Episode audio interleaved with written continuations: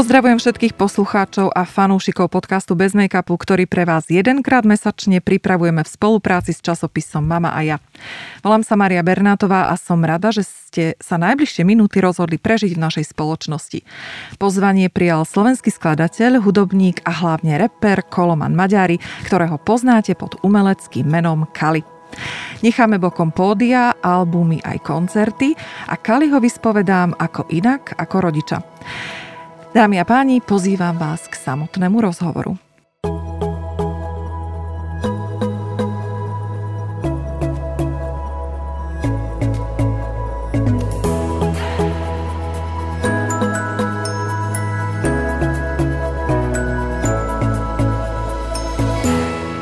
Kali, dobrý deň, vítajte. Zdravím, ahoj. V jednom rozhovore eh, ste povedali, že cerka je pre vás inšpiráciou vo vašej tvorbe. Čo konkrétne ste mali na mysli a ako sa prejavuje tá inšpirácia? Tak ona je inšpiráciou celkovo do života. A myslím, že každý rodič, ktorý je zodpovedný a chce byť zodpovedným rodičom, tak e, ja, ja stále hovorím, ak človeka nezmení dieťa, už ho nezmení nič. Ja som takisto zmenil ten postoj, už to není takéto rebelánstvo, už to není také tie party na akciách a tak ďalej. Povedal som si, že prestanem piť alkohol, pretože nechcem, aby ma videla s pohárikom v ruke, nechcem, aby išla touto cestou, aby to mala akože nejaký zlý vzor z domu. No a to je presne tá inšpirácia. Ona bola mojou inšpiráciou v tom, že naozaj, ak človek už nerozmýšľa nad tým, že sám chce niečo kvôli sebe spraviť, tak už to robí kvôli niekomu.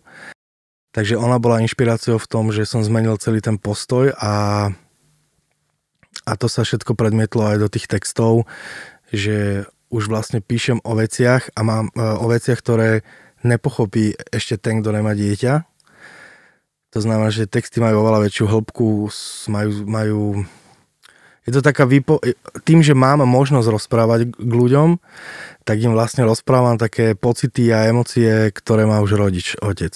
Takže mm-hmm. v tom je ona tá inšpirácia v tých textoch. Vy ste povedali takú zaujímavú vetu, že pokiaľ nezmení rodiča dieťa, tak už nič, alebo človeka. Kde ste prišli k tomuto? Presvedčeniu alebo názoru? Na základe čoho? Viete čo, poznám pár ľudí, z, ani nie, že z môjho okolia, ale sú to, dajme tomu, že známi, ktorí život viedli taký istý po narodení dieťaťa ako predtým. Čiže viem o nich, že príklad brali drogy, píli a tak ďalej a, a velice hovorili, že však keď sa narodí dieťa, vieš, to už bude iné, že to už, takže teraz ako keby niečo doháňali, alebo neviem, jak to mám povedať, pretože ja sa na to, ja mám na to svoj názor. Ale narodilo sa to dieťa a pokračujú v tom. Alebo teraz už neviem, lebo som není s nimi v kontakte. A preto hovorím, že keď naozaj už to dieťa, pretože dieťa je pre rodiča jednak veľká radosť, ale na druhej strane ja ako keby narodením malinkej mám nejakú svoju achilovú petu. Že človek sa v tom show biznise tak obrní, že už mu nemôže hoci kto skrz nejaké reči a, a nejaké hejty môže naražať na jeho postavu, na jeho e, kila navyše alebo kila e, dole, môže, môže robiť hocičo, tak sa o to nedotkne. Ale to dieťa už je také, že presne to už by som nerozdýchal. Mm-hmm. A tak je to vo všetkom. Hej, keď človek si nedáva pozor na seba, čo sa týka zdravia, tak uh, už ináč to vníma, keď má to dieťa. Už chce byť zdravý aj ten človek. Čiže keby sa jednoducho hoci čo stalo malinkej, tak uh, so mnou to zatrase, ale okrem toho asi nič predtým. Mm-hmm. No a preto som si povedal aj, že zmením celý, celý ten svoj život od základov, ktorý som mal, ktorý vlastne hovorí sa, že grepu alebo nejakomu punku alebo k roku alebo k show businessu to patrí, hej, že proste človek si vypije a, a koncert je v sobotu a vráti sa domov v stredu a tak ďalej. No a dneska to nerobím. Mm-hmm. A mhm. nemám ani chuť s tým e, proste, jak si mu dostal do rúk, tak som vedel, že v podstate ako keby som sa narodil s ňou. A to bol ten uh, moment, kedy ste si to uvedomili, alebo ste už predtým začali mm-hmm. pracovať na tom, že ja teraz budem takýto a takýto otec? Tak určite som chcel, aby mala vo mne, alebo v nás manželkou, ale keď sa bavíme o mne, aby mala vo mne ten vzor, pretože Uh, môj otec síce pil ako norma, ako každý bežný človek v Petržalke na sídlisku, krčmi a tak ďalej, ale staral sa o rodinu, staral sa o mamu, staral sa o mňa. Ja som hrával od 6-7 rokov futbal, čiže on chodil so mnou na tie zápasy, on mimo, to, mimo tých tréningov, ktoré som mal v klube, tak on so mnou trénoval. A mamina samozrejme sa starala za tú domácnosť Takže keď sa ma niekto dneska opýta, že aké sú tvoje vzory, tak poviem rodičia. To, že či už oni medzi sebou mali nejaké nezhody, alebo či sa chceli rozviesť, nechceli sa rozviesť, alebo otec píla, máme to vadilo, to už je akože medzi nimi. Ja som to nejakým spôsobom nepocitoval. Uh-huh. Takže toto isté by som chcela, aby raz povedala moja dcera, že OK, tak e, pre mňa je vzor môj otec a moja mama, pretože hej, otca som nikdy nevidela piť, mamu som nikdy nevidela piť, e, starali sa o mňa, vytvárali mi programy a tak ďalej. Takže, mm-hmm. Takže, ale keď bola manželka tehotná, tak som to nepocitoval tak. A čo, vtedy, čo ste vtedy robili? Bolo to ešte taký ten, e, ten doťuk, že tak o chvíľu sa mi už končí život v úvodzovkách, tak teraz mm. to všetko doženiem? Alebo čo sa dialo vlastne počas toho obdobia? Uh, toho čakania teda prírastku? Jasné. Ja som v podstate počas tých 9 mesiacov keď bola tehotná, tak ja som, už som nepil. Akože nedal som si na koncerte ani pohárik, ale to nebolo skrz to, že teraz chcem byť nejaký iný, ale hovorím si, my sme mali rizikové tehotenstvo skrz vek, akože všetko prebiehalo super, nikdy nemala žiadny problém počas tehotenstva, ale kvôli veku mala myslím, že 30, koľko, 6 rokov, takže takže kvôli tomuto. No a ja som nevedel, že či teraz budem musieť niekedy v noci sadnúť do auta, niekde ísť, alebo niečo zháňať niekde, takže som nepil, ako nikdy mi ten alkohol nechybal, takže nebolo to, že teraz by som sa niekde triasol v kúte doma, že ježiš, nemôžem si vypiť. No a potom, keď som mala narodila, no a bola vlastne, a manželka bola tehotná, tak ako vedel som, že teraz sa, sa niečo zmení, ale človek, keď ešte v tom není, tak tak nevie vlastne, o čo, o čo buď prichádza, alebo čo ho, čo ho čaká.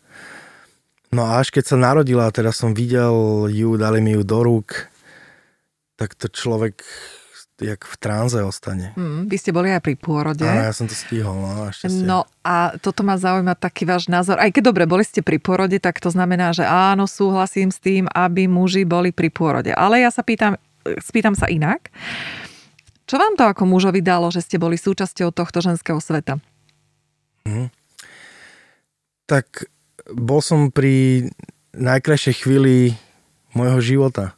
V podstate ako neobohat, neobohatilo ma to nijak, že teraz, možno, že keby som o to došiel a niekto by mi o tom rozprával, tak by som si povedal, ok, no však si tam iba bol, ale, ale jednak pre manželku to bolo uh, veľmi, veľmi pozbudzujúce, že som tam bol podstate mala ako keby takú nejakú ochranu pri sebe najbližšieho človeka, že neboli tam len cudzí ľudia, sestričky, doktory a tak. No a bol som vlastne v, pri tom, tak jak videla tú mamu na, hneď na, alebo videla, neviem či videla, však má zavreté očka, alebo cítila, tak tak som tam bola ja. Mnohí muži alebo mnohé ženy sa domnievajú, že keď bude manžel alebo partner pri pôrode, tak si bude tú ženu viacej vážiť. Myslíte si, že to má nejakú súvislosť? Určite áno. A ja si myslím, že nie len pri samotnom pôrode, ale aj počas toho tehotenstva.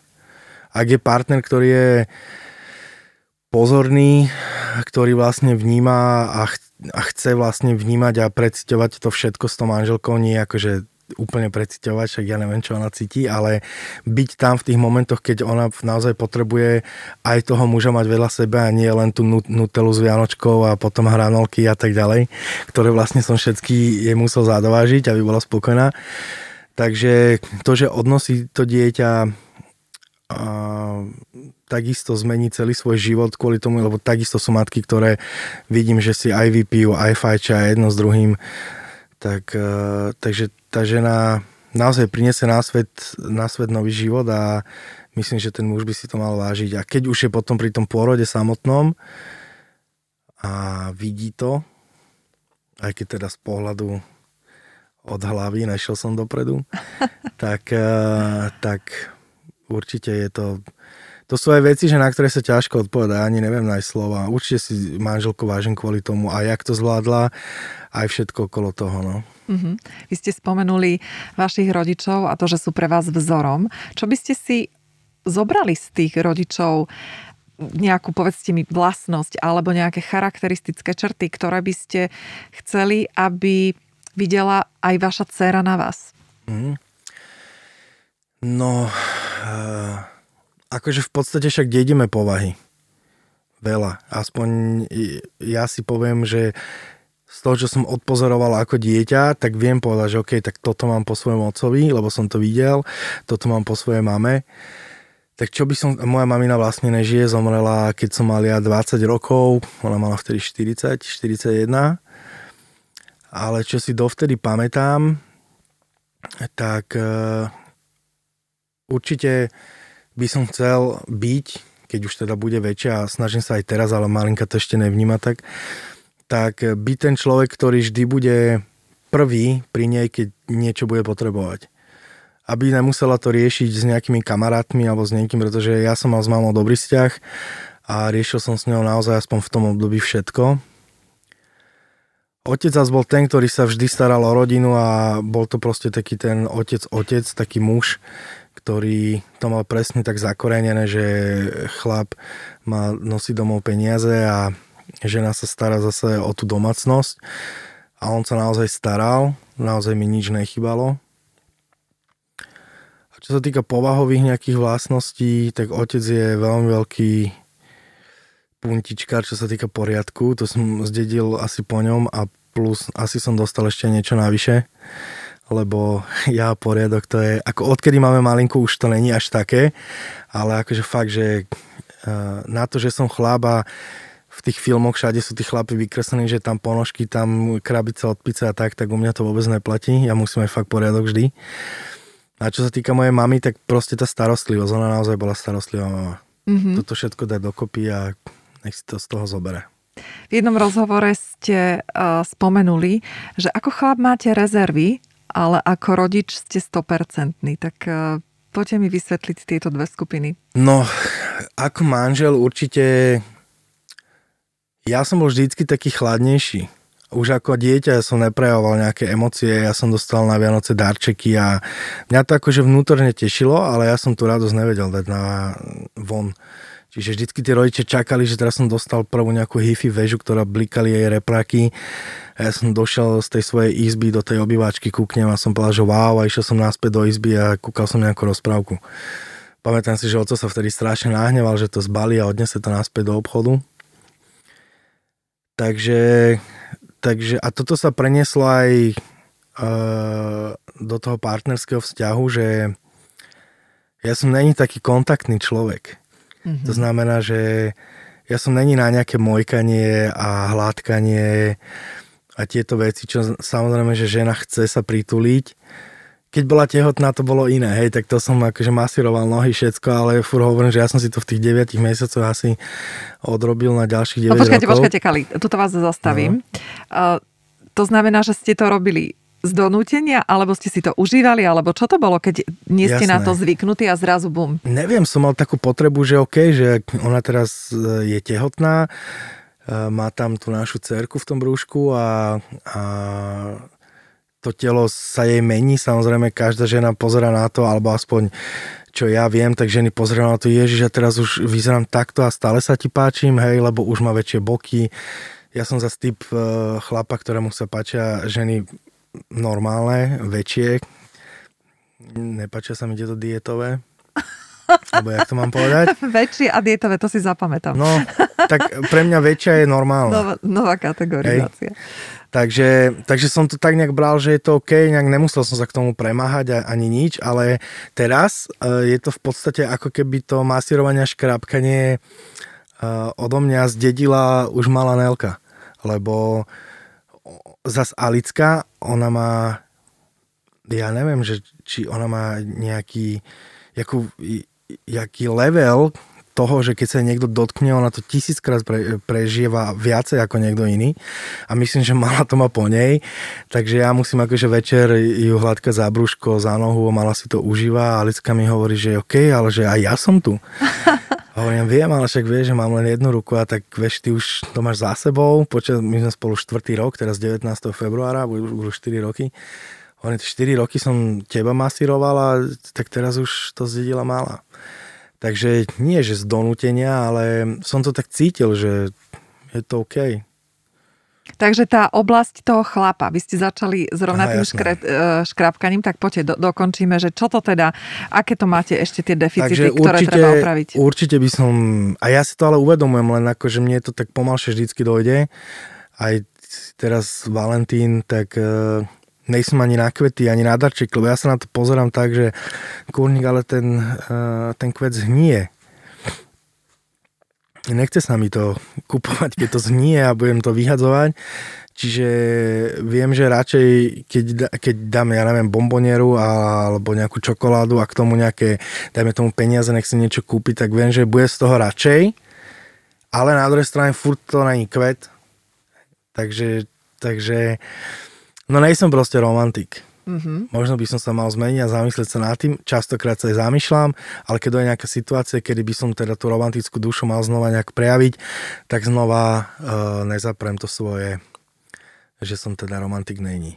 Mm-hmm. Takže čo sa týka chlapa, určite toto sú také moje rezervy, o ktorých viem, že sú. A vy máte aj predstavu vytvorenú vo svojej mysli, čo znamená romantický muž? Tak uh, asi z filmov ale... A dajte nejakú charakteristiku vášho romantického muža. Uh-huh. Tak samozrejme, že e, teraz nemusia byť lupienky kvetov každý deň pohádzané po zemi. To zase by ma nahnevalo skrz to, že som poriadku milovný a musím to upratovať. Išiel by som sám proti sebe. No, tak určite pozornosti nejaké, čo sa týka možno tých kvetov, ale jej ide skôr o ten dotyk, že teda uh, uh, si ju nejak chytím, objímem ju, dám jej pusu, pomaznám sa s ňou. Nehovorím, že to nerobím, ale možno už to maznanie potom vynechávam. Keď sa stretneme v kuchyni, hej, dám pusu, ahoj, čo nové a tak. Ale, čiže toto asi, asi takéto, takéto máznanie, väčší ten, e, ten dotyk, ten kontakt. Dobre, Kali, tak inak. Čím to vyvažujete, to, že máte deficit tej romantiky?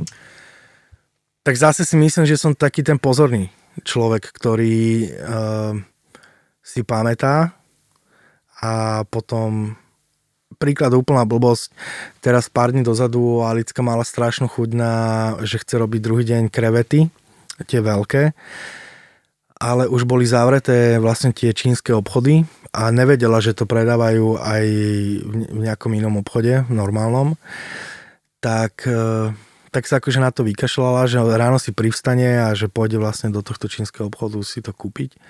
A ja som sa vracal zo štúdia, myslím, že to bolo nejakej pol deviatej alebo tri štvrte na 9 a tento obchod bol otvorený do 9, klasický. A hovorím, že idem sa tam pozrieť, či tam tie krevety teda nemajú, že aby nemusela ráno behať a viem, že ju to potešilo, lebo sa to hneď rozmrazí, ráno to môže robiť. A mali ich, tak som ich donesol domov, tak tak pozerala, že a ty si to pamätáš, že som o tom rozprával? A však hej že mňa by to nenapadlo ísť do obchodu, hovorím, tak ja som na to myslel, že idem sa teda pozrieť, či to majú. Takže si myslím, že som zase taký starostlivejší, pamätám si, viem prekvapiť, ale skôr je to o tých darčekoch, jak o tom, eh, alebo o tom, že na to človeka myslím pri nejakej situácii, keď niečo vidím, než teda o tom dotyku. Takže to vyvažujete pozornosťou. Snáď. To majú ženy takisto rady, takže bude... bude áno, áno, len fur mi hovorí, že mohol by si viacej kontaktný ešte. Áno, no tak ale určite to vyvažujete ešte ďalšími mnohými vecami. No a čo ten rodič? Tam sa cítite na 100%. Tak zatiaľ. Tak mm-hmm. ešte nechodí do školy, ešte nechodí do škôlky, čiže uvidíme, že jak to bude fungovať potom. Ale teraz, keď sme doma, tak e, v podstate aj kvôli situácii e, som doma s ňou. Dá sa povedať, že odkedy sa narodila, tak sme non-stop spolu. Takže keď som aj mal koncerty, tak som odišiel v noci a vrátil som sa nad ranom. Že som otočil kľudne aj Košice. Uh-huh. Odohral som o polnoci koncert, sadol do auta a o 8 ráno som bol doma. Síce som bol akože KO, ale nechcel som prepasť žiadnu chvíľku s ňou. Som ako, niekedy manželka hovorí, že ten vzťah medzi mnou a malou je tak strašne veľký, že na to pozerá a nechápe tomu až. Uh-huh. Že ona malu miluje, jasné, dala by za ňu život jedno s druhým, ale a ja to tak pociťujem, že naozaj som tak na ňu fixovaný, že neviem si predstaviť napríklad, že do školky. Viem, mm-hmm. že musí ísť už budúci rok, ale neviem si to predstaviť, že odíde, že čo budem robiť, či sa tam zamestnám jak nejaký kurič, betonár, alebo tam budem okolo škôlky behať s nejakým strojom, len aby som ju videl. Neviem, no. Čiže ako rodič myslím, že je to OK. Naozaj trávim s ňou čas, hrám sa s ňou, berem ju von. Uh, niekedy možno až, až sa bojím, že či to neprepalím, aby sa nebola taký úplný rozmaznanie, lebo vie, že si môže dovoliť. No. Uh-huh. A keďže teda hovoríte o obavách a strachoch, že či to neprepalujete, mali ste niekedy aj potrebu, že aha, tak mal by som sa s niekým asi porozprávať a poradiť, či je to OK, aby som viac toho nepobabral, ako uh-huh. urobil dobre. Nemal som ešte také nutkanie, že by som potreboval sa s niekým porozprávať o tom, že či tá dobrota je na hrane, že môžem vlastne jej skorej ubližiť v tej výchove. Myslím, že som zatiaľ takto neprešiel, lebo viem na ňu teda aj nakričať a jej viem vysvetliť. Len uh, potom potrebujem rýchle sa s ňou stískať, takže... Vy ste kali ten prirodzený rodič, alebo ste sa aj trochu pripravovali na to? Myslím, čo ja viem, časopisy, Jasne. knihy, príručky. Nepripravoval som sa Nič. vôbec. Normálne ste to nechali, že jak som narastol, tak to bude. Uh-huh. Ale super bolo to, že vlastne manželka Alická veľa vecí v podstate už vedela skrz to, že jej kamarátky mali deti a keď sa narodili, a, tak e, trávila s nimi veľa času, čiže veľa odkúkala, vyskúšala si tým, že ona deti celý život mala rada, takže ten vzťah k deťom sa aj prejavil tu, že naozaj vedela. Veľa vecí, tak prebaliť som vedel, okupať som vedel, čo jak držať hlavičku, dajme tomu, lebo som to videl, ale bolo veľa vecí, ktoré, ktoré ona robila tak samozrejme. A keď som sa pýtal, že odkiaľ to vieš, tak povedala, že však som to už videla niekde. No ja som mal kamošov, čo dodnes nemajú deti, takže nemal som odkiaľ obkúkať. Mm-hmm. Vaša kariéra sa zmenila, alebo respektíve ten, ten profesionálny život, to ste niekoľkokrát e, spomenuli. Ako na túto zmenu reagovali vaši fanúšikovia? A teraz myslím, že ste sa dostali do tej roli toho otca. Aké boli ohlasy z e, toho, od tých fanúšikov? Tak, uh, asi mi klesol nejaký počet fanúšičiek. Človek už predsa má rodinu, dieťa už tam není nejaká šanca. Tak fakt toto funguje, že ako náhle uh, predstavíte verejnosti tú partnerku, tak potom je tam nejaký odpad v úvodzovkách ženský? No, či, či akože je to také, že fakt, fakt uh, idú tie čísla dole, to neviem, to som povedal iba tak, ale čo som odpozeral je, že veľká časť takého vek, tak, taký vek od 15 do 25 rokov, plus minus, sa nám tak vytratila. Uh-huh. To znamená, že keď to vidíme aj na koncertoch, alebo videl som to na koncertoch, tak uh, nám chodili nechcem teraz povedať, že 22 ročný človek není dospelý, ale dajme tomu, že nám chodili už 30 a vyššie na koncerty, alebo potom nás počúvali deti, že deti. Hej, od 6 do 10, do 11, 12 rokov. Ale ako keby taká tá taká tá stredná fanošikovská základňa, ktorú má väčšina tých reperov, tak tu, o tu sme ako keby došli tým, keď e, teda sa malinka narodila, ale to ani nebolo samotne tým, že sa mala narodila, ale ja som sa tak prestal nejak ukazovať na tej verejnosti e, ten môj, tam, ten môj sociálny život sa úplne zmenil, ako myslím, čo sa týka sociálnej siete, tak sa zmenil už je to o rodine, už to není o tom, čo mám kde oblečené, kde z jakého okna kto vypadol na hoteli a bola to strašná sranda, čo týchto ľudí zaujímalo. A aj preto vlastne nás prestali ako keby možno počúvať, alebo, alebo ich nezaujíma ten život rodiča, mm-hmm. skorej mali rádi ten život toho chlapca, ktorý uh, prezentoval veci, ktoré dneska by som už napríklad nerobil. Mm-hmm. Takže platí stále, že čím viacej šokujete, tým viacej tých fanúšikov máte? Jasné. Uh-huh. A ja si myslím, že celkovo dnešná doba, aj keď vidím, že aká hudba sa tvorí, tak už to není o tom, že teraz ten text mi má niečo dať. Je tu naozaj veľmi málo ľudí, interpretov z toho, z toho repu, ktorí v tom texte aj zanechajú niečo, že si to vypočujem a že si poviem, že aha, kokos, tak toto je silný text. Uh-huh. Už to není o tom, ale to je proste doba, ktorá senka dojde z Ameriky, z Nemecka, z Francúzska, odkiaľ vlastne aj našinci počúvajú čo najviac hudby. A už je to o tom, už je to o zlatých reťazkách, o autách, o bytoch a kto je lepší a najlepší a úplne najsam lepší, kto je tu král a, a tak ďalej. No. Uh-huh. A ja som v tomto nikdy nebol doma, akože ja som si naozaj stával tie texty na tom, že čo som prežil, alebo o pocitoch, sem tam niečo, akože aby ľudia si zatancovali na mojej hudbe, ale, ale podstata tej mojej tvorby bola vždycky založená na textoch. A texty sa už dneska nepočúvajú si myslím ja, aspoň čo vnímam. Mm-hmm. No ja sa musím priznať, že neviem, pretože ja nie som eh, fanúšička tohto žánru mm-hmm. a pre mňa je to teda dosť odstrašujúce tie texty, ktoré ste presne spomenuli a ja tomu nerozumiem, ale vidíte, máte publikum, alebo teda majú publikum aj tie reťazky, aj to Áno, bohatstvo. Veľké ale nie všetkému musím ja rozumieť. A toto je hlavne o vás. Takže čo teda vy a texty, keď sa vám narodila dcera, alebo narodila, poďme už rozprávať o dvojročnej slečne, mm-hmm. ktorá má dnes zrovna, keď nahrávame narodeniny. Tak ako sa vaše texty ešte vylepšili a vyšperkovali práve touto skúsenosťou? Tak za mňa vylepšili, niektorí sa spovedia, že chceme starého Kaliho naspäť. Dobre, tu vás preruším.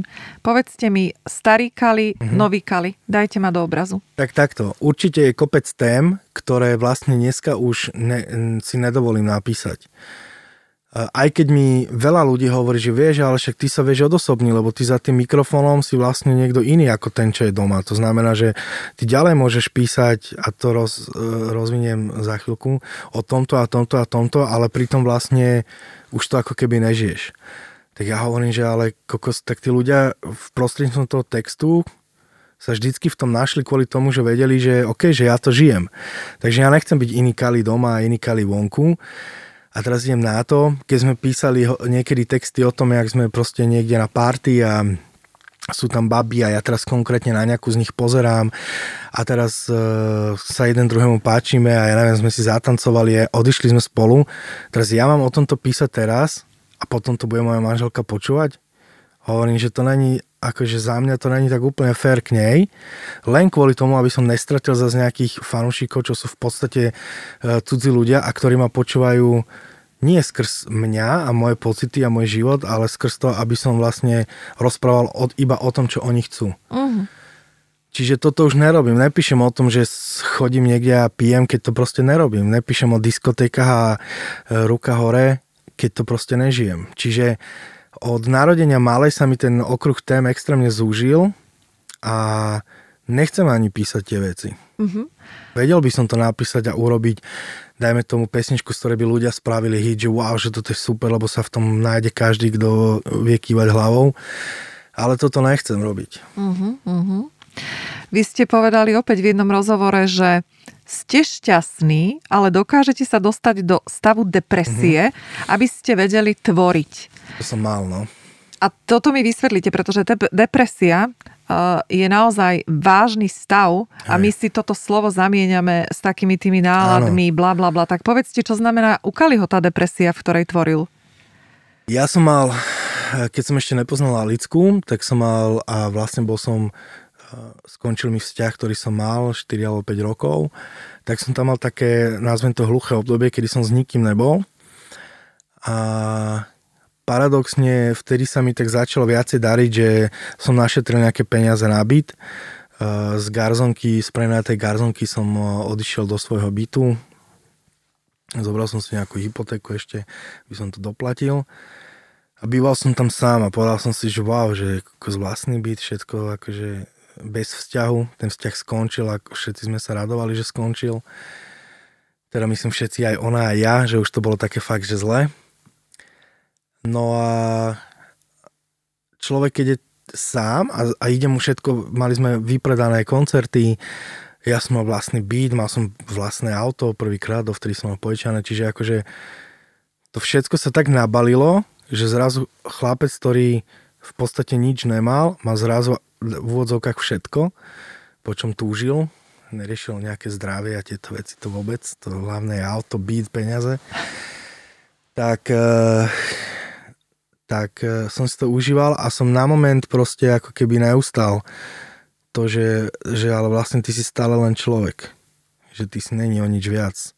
Len robíš niečo, čo vlastne te dáva viacej na oči, uh, viacej si na očiach ľudí.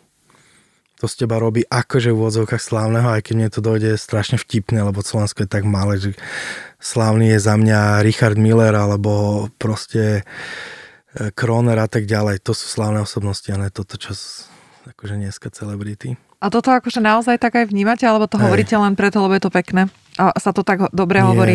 Lebo toto hovorí mnoho Fakt? ľudí. Mhm. Mm. Hej, keď čiže nám, naozaj to tak máte, že ste aj, OK hej. s tým, že poznajú vás ľudia. Ja som nevedela vyhľadať ani váš Instagramový profil, mm-hmm. pretože je to tam také zmatočné a nemusím to vedieť. A teda ste s tým OK, že ja nemusím o vás nič vedieť? Hej. Hej? Práve, Super. že je to fajn, lebo človek, keď stretne takého človeka, tak si pokeca úplne o iných veciach. Mm. Si zoberte, že ja som ešte v roku 2000 16 sa mi to zdá. Som ešte pracoval v, na automivárke a pritom som mal koncerty už, že som už... V 2016? Alebo to bolo v 14. To sa mi zdá dosť neskoro, nie? Keď teda som si preštudovala vašu, uh, váš životopis. Od 2004 do alebo do 2013 som robil, 2014, tak nejak, už aha, neviem, ale aha. vlastne už to bolo obdobie, kedy som, kedy som mal koncerty. A v podstate ja som za jeden koncert vtedy zarobil to, čo v tej robote za mesiac. A robil som tam 3 roky v tej robote, odišiel som už preto, lebo som už mal také problémy zdravotné, že ťažko sa mi dýchalo, bol som unavený, lebo človek z roboty ide do štúdia, tam je do rána, na dve hodiny, tri sa prespí, ide znova do roboty, dojde piatok, koncertuje do nedele, čiže ja som v podstate vôbec nespal tak som potom dal výpoveď, ale a to bol proste iný život, tam ma nikto nebral ako Kaliho, však tam sme si dali monterky, jedli sme z várnic, ktoré nám donesli a proste toto bolo to, čo ma na tom bavilo. Mimo mm-hmm. Tej roboty, že som tam upratoval auta, lebo mám rád poriadok, takže mm-hmm. som bol vo svojom. A ešte som mal za to zaplatené. Mm-hmm. To ste mali takú psychohygienu vlastne, hej, nie? Hej. Mm-hmm. Nehovorím, že to bolo vtedy už tak rozbehnuté, jak teraz ku koncu, ale ale už to šlápalo, už tí ľudia spoznávali na ulici a tak ďalej. Mm-hmm. No, čiže som zrazu mal všetko, nepracoval som, otvoril som si flašku, pil som doma sám, uh, popri tom som písal texty a došlo mi to, že to je správne, že, že to proste není žiadna chyba, že ja si sám vypijem doma a počas celého dňa stiahnem flašku tvrdého, že je to OK, vyfačím krabičku cigaret. Takže, no a vlastne ten alkohol, to je to je akože taký pekný čln do tohto stavu, kedy človek si zrazu spomenie na tú mamu, hej, keby tu bola, aby to videla a tak ďalej. A za chvíľku aj ja budem mať ten vek, v ktorom teda jej sa stalo, čo sa stalo, bola chorá. A človek veľmi rýchlo padne do takých úzko a vlastne nemám pre a na čom je toto všetko, keď sa o tom nemám s kým deliť? A blbosti si človek také nahovára, mm. že fakt padne do takých pocitov že není z toho šťastný, no ale sa hovorí aj v zahraničí, čo som pozeral nejakých, nejakých interpretov, že v tých, teda nazvime to depky, že v tých depkách sa tvoria najsilnejšie texty. Mm. A v podstate to aj bolo obdobie, kedy som bol tak kreatívny, že som tomu nechápal. Ale dneska si tie texty neviem vypočuť, ani nechcem. Mm-hmm, mm-hmm.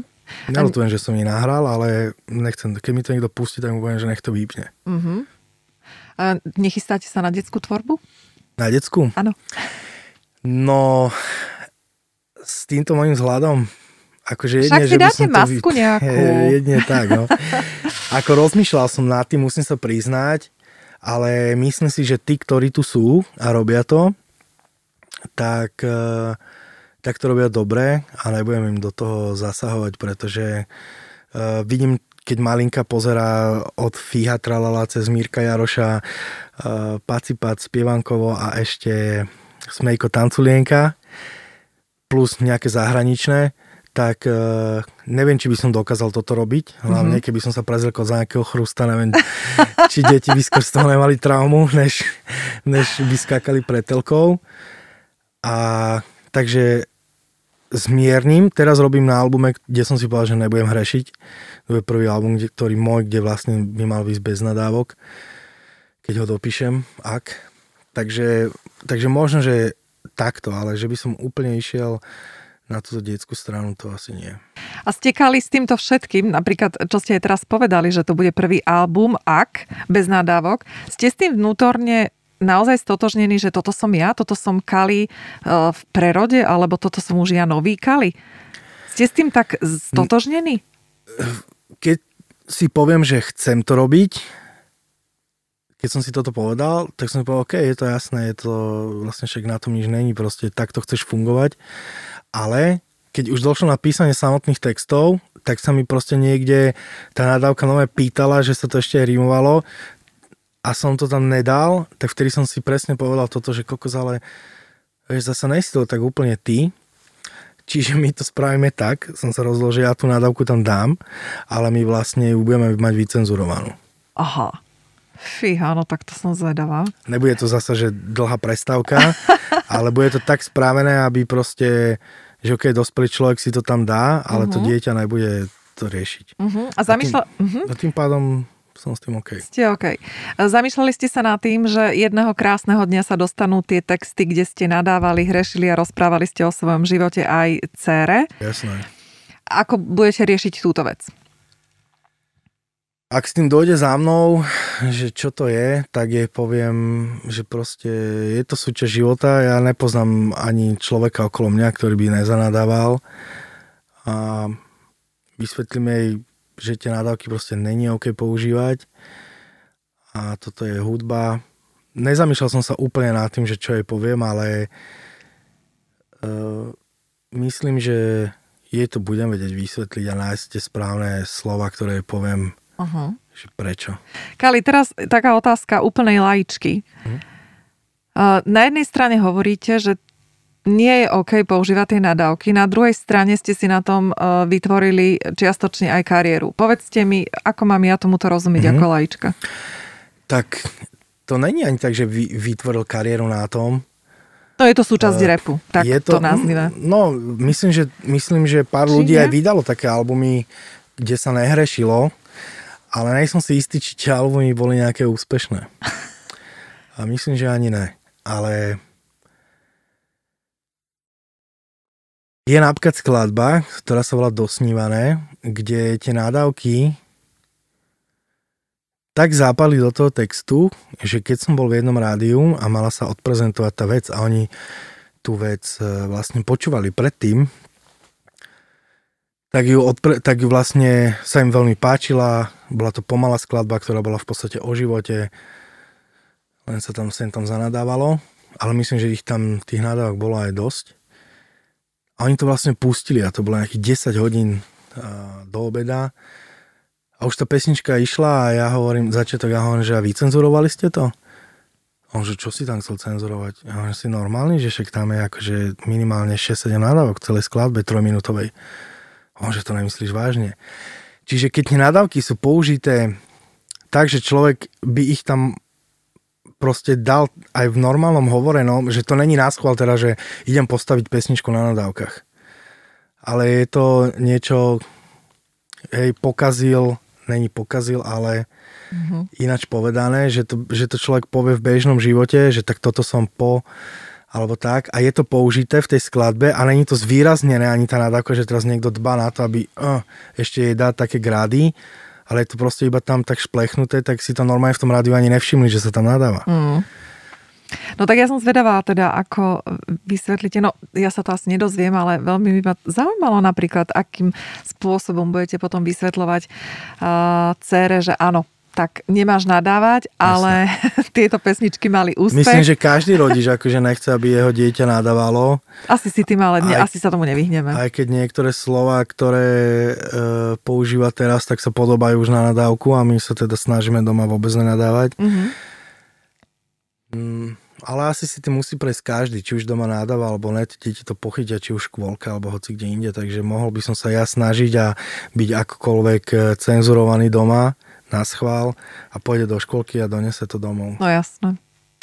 Uh, vy ste tak pekne pokreslení, keď to poviem veľmi uh, jednoducho. Inak sa to uh, volá, že kerky alebo tetovania uh-huh. a rôzne iné veci. A čo toto? Ste pripravení na otázky typu prečo máš toľko obrázkov ocko na sebe? No už začínam ma sledovať, Čiže e, to je podľa mňa otázka času, kedy už naozaj to bude vedieť e, sa normálne opýtať a teda jej to vysvetlím. Znova je taká doba, kedy už to není nič také, že by som sa postavil medzi 100 ľudí a budem tam sám. Takže je to... Poviem jej takisto svoj príbeh, prečo a takisto je poviem, že ale vieš, keby si to nedal, aby som bol rád.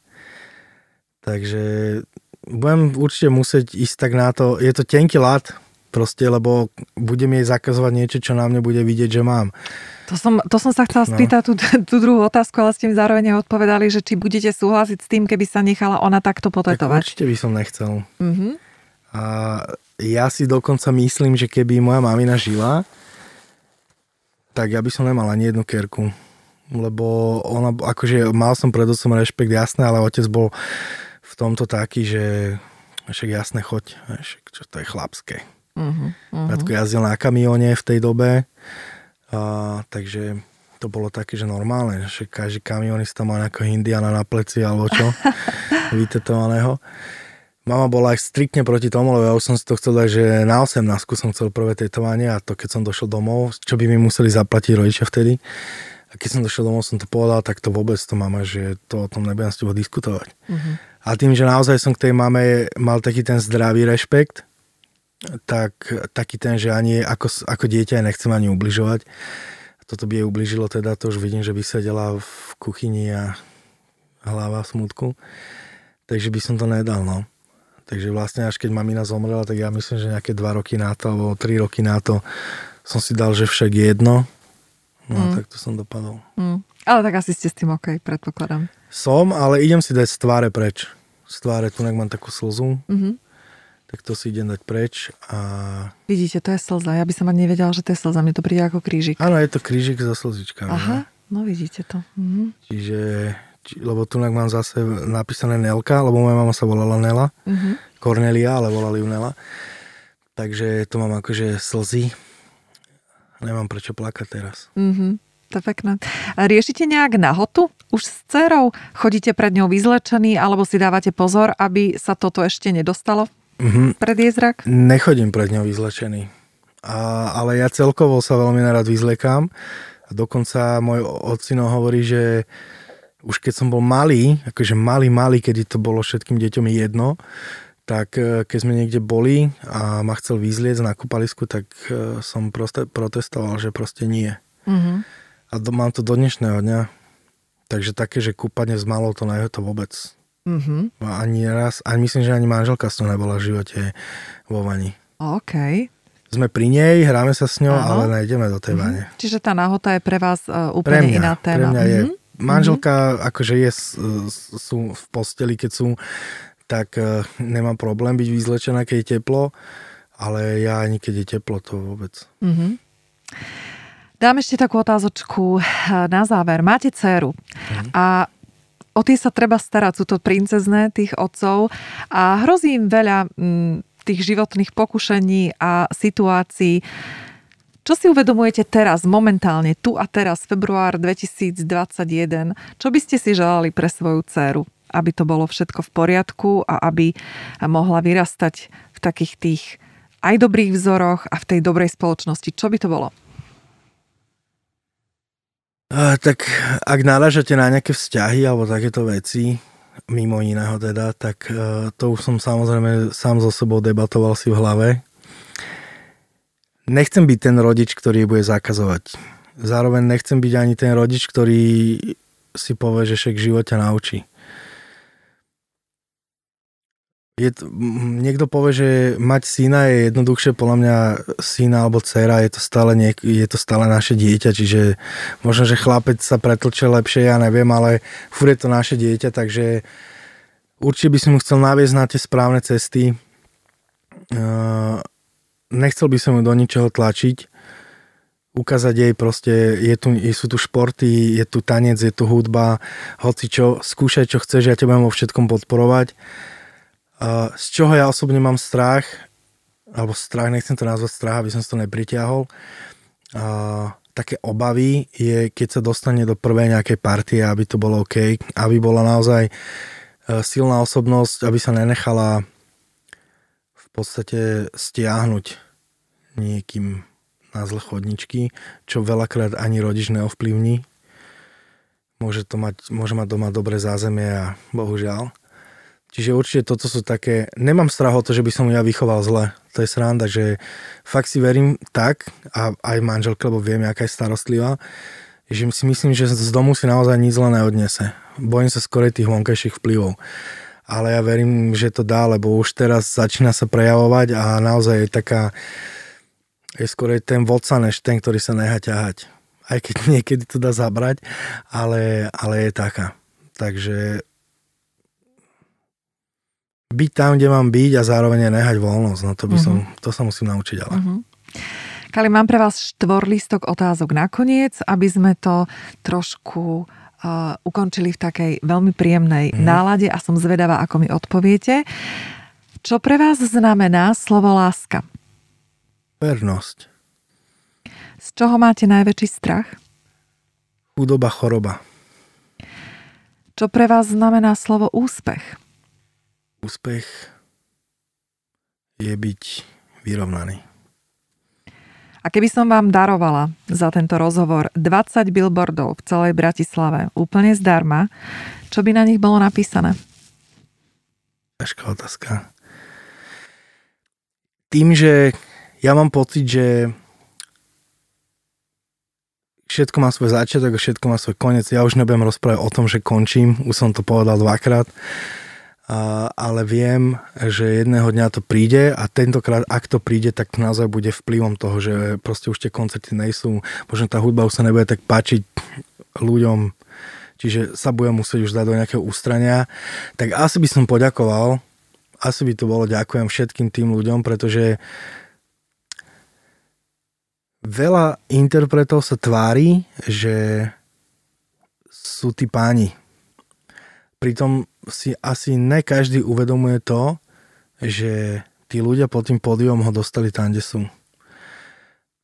Takže by som im chcel asi poďakovať. Pretože nebyť e, ich, tak by som si nesplnil v podstate sen, čo sa týka hudby. Keby mňa nikto nepočúval, tak by ma nikto nevolal na koncerty.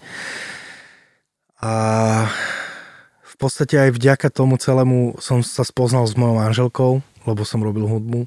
Mám dceru asi by som dal, že ďakujem, no. Tak krásne na záver, tak eh, keď sa mi podarí zohnať pre vás tých 20 billboardov, tak eh, budete mať tú príležitosť. Kali, ďakujem veľmi pekne ja, za ďakujem. rozhovor, želám vám všetko dobré, nech sa vám darí. Díky, aj vám. Ďakujem všetkým, ktorí s nami ostali až do konca. Budeme radi, ak sa aj vy zapojíte do tvorby podcastov, a to napríklad tým, že sa s nami podelíte o vaše postrehy, nápady či konštruktívne pripomienky a prispiejete tak k samotnému obsahu podcastov, ktorý pre vás tvoríme. Spätná väzba nám pomáha naplňať vaše očakávania aj priania, pretože vy ste pre nás tí najdôležitejší. Písať nám môžete na mailovú adresu redakcia zavináč mamaaja.sk a stále platí pozvánka do nášho klubu Mama a ja. Pre všetkých členov je pripravené množstvo zliav, výhod, užitočných a praktických darčekov a odborných rád. Zaregistrovať sa môžete priamo na stránke mamaaja.sk. Stačí pár klikov a už o pár dní môžete využívať všetky členské výhody. Majte sa krásne, užívajte si svoje rodičovstvo naplno a ja sa na vás všetkých teším pri ďalšom zaujímavom rozhovore v podcaste Bez make-upu.